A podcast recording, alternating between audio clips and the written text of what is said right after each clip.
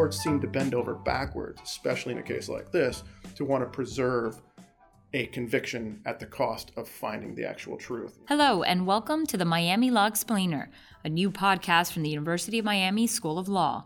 At The Explainer, we take a deeper dive into the news of the day, unpacking Supreme Court cases and decisions, sussing out hot political and social issues, and discussing legal matters that are just too interesting to ignore.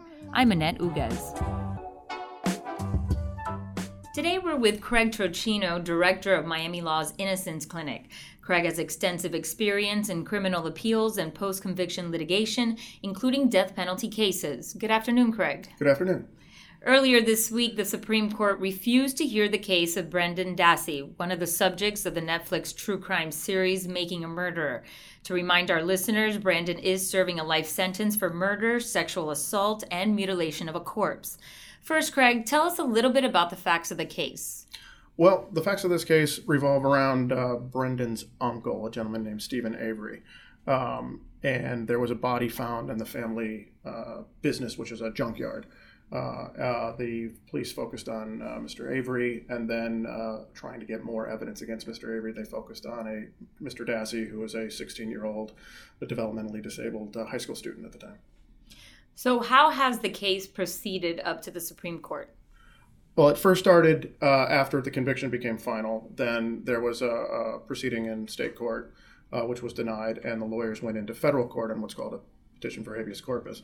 Um, the federal district court judge agreed with Dassey's lawyers and granted him relief, meaning that he ordered him a new trial.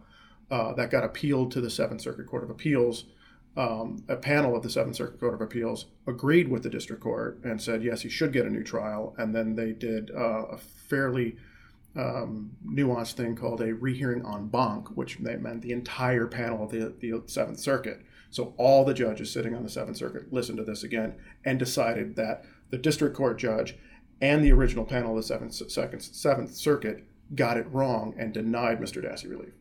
Then Mr. Dassey appealed on a petition for certiorari to the United States Supreme Court, which was recently denied. So, with the highest court rejecting his case, where does that leave Brendan and his legal team now? That leaves them stuck in a very hard place. There's not much more they can do unless there is some new evidence that's found that would benefit uh, or exonerate him. Anything new in, in the Avery case that would tend to exonerate or tend to uh, exculpate Mr. Avery would also, therefore, tend to exculpate Mr. Dassey because the same set of facts that convicted Mr. Avery convicted Mr. Dassey as well. So if the case falls apart against Avery, it falls apart against Dassey too. Doesn't what, matter that they weren't tried together. What does the court's decision tell us on the larger canvas? Well, um, it tells us one that it's very, very difficult for a wrongfully convicted person to convince a court that they're actually innocent to get re- actually innocent to get relief. It also tells us the lengths at which courts will go to preserve convictions as opposed to finding out the actual truth in it. Um, we know that the American criminal justice system makes mistakes. It's been making mistakes for decades and decades the National Registry of Exonerees has pro- over 2,000 exonerations since 1989. There are over 350 DNA only exonerations. We know it gets it wrong, but courts seem to bend over backwards, especially in a case like this, to want to preserve a conviction at the cost of finding the actual truth. You know, uh, Ralph Nader said, "Your best teacher is your last mistake." This mistake is a really darn good teacher, and we're not learning from it. When the uh, when the when the Circuit Court of Appeals uh, reversed uh, and said that Mr. Dassey wasn't entitled to relief, they make a lot of statements about factual statements about what happened in his uh, in interrogation. They say that the interrogation took place in a comfortable setting, without any physical coercion or intimidation, without even any raised voices over a relatively short period of time. In fact, it was four different interrogations over 48 hours with a 16 year old developmentally dis- disabled child surrounded by two adult police officers using techniques designed psychologically designed to extract and informa- extract information from him. The court also says that it, one of the things with, with false confessions is the confessor says things that only the real killer would know, right? And the court takes on to that and says many of the most damaging details were provided by Brendan himself in open ended questions. That, when you review the actual recording of the interrogation, is simply not true. For instance, one of the critical acts, facts here is that the, the victim was shot in the head with a gun. They needed Brendan to say that the victim was shot in the head with a gun. So the interrogation proceeds like this Brendan, what did Steven, your uncle, do to her head? He cut her hair. Okay, Brendan, what did he do to her head? He punched her in the head. Okay, Brendan, what else did he do? He cut her throat. Okay, Brendan, what else did he do? I don't know. And then the officer actually says, and this is almost a direct quote, okay, I'm just going to come out and ask you, Brendan, who shot her in the head? And he said, Steven did. Well, why didn't you tell me that before? I didn't think of it before. So the police are in a position of contaminating Brendan's knowledge of things that only the true killer would know, and then turning around and saying, see, it's obviously a right confession because only the true killer would know that, when really the police knew it too and they fed it to him. And that's just one example of the contamination in this case. You mentioned that you showed the interrogation to your students. What do you hope they get out of seeing that? I did, and I, and I do it in this module of my class every semester.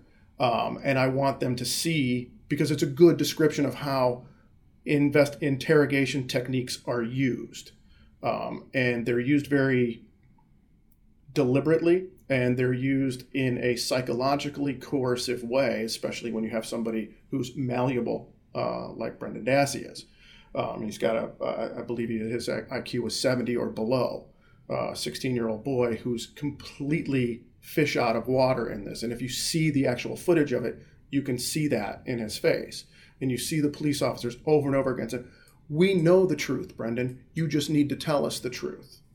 At one point, the officer says to him, Look, I got a son your age too. I'm not a cop right now. I'm a father. I want to walk over there and give you a hug. Right? That's the non coercive environment that the Seventh Circuit said Brendan Dassey was in. I can't imagine anybody with a 70 IQ and developmentally disabled not finding some level of psychological coercion in there. Was it a comfortable room? Sure. There was a couch. Were they nice to him? Sure. They weren't screaming at him.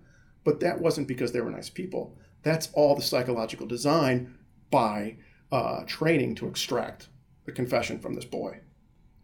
Why would a suspect answer questions untruthfully to his own demise? Uh, that is the first question that anybody has when they find out that false confessions are a thing. They're not just a thing. In fact, they're the number two leading cause of wrongful convictions in the United States. Oh, probably, period. Number one is faulty eyewitness ID. Number two is false confession. So the question then becomes why on God's green earth would somebody admit to committing a murder that would either line, land you in prison for the rest of your life or maybe even the uh, death penalty? Um, with Brendan's case, his uh, mental and emotional state cannot be overlooked. One, he's a child. Two, he's developmentally disabled.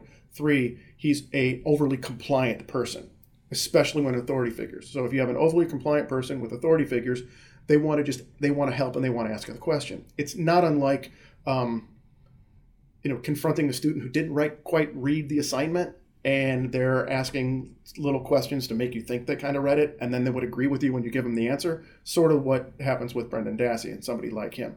Other people, there's myriad reasons why people would uh, confess to something they didn't do.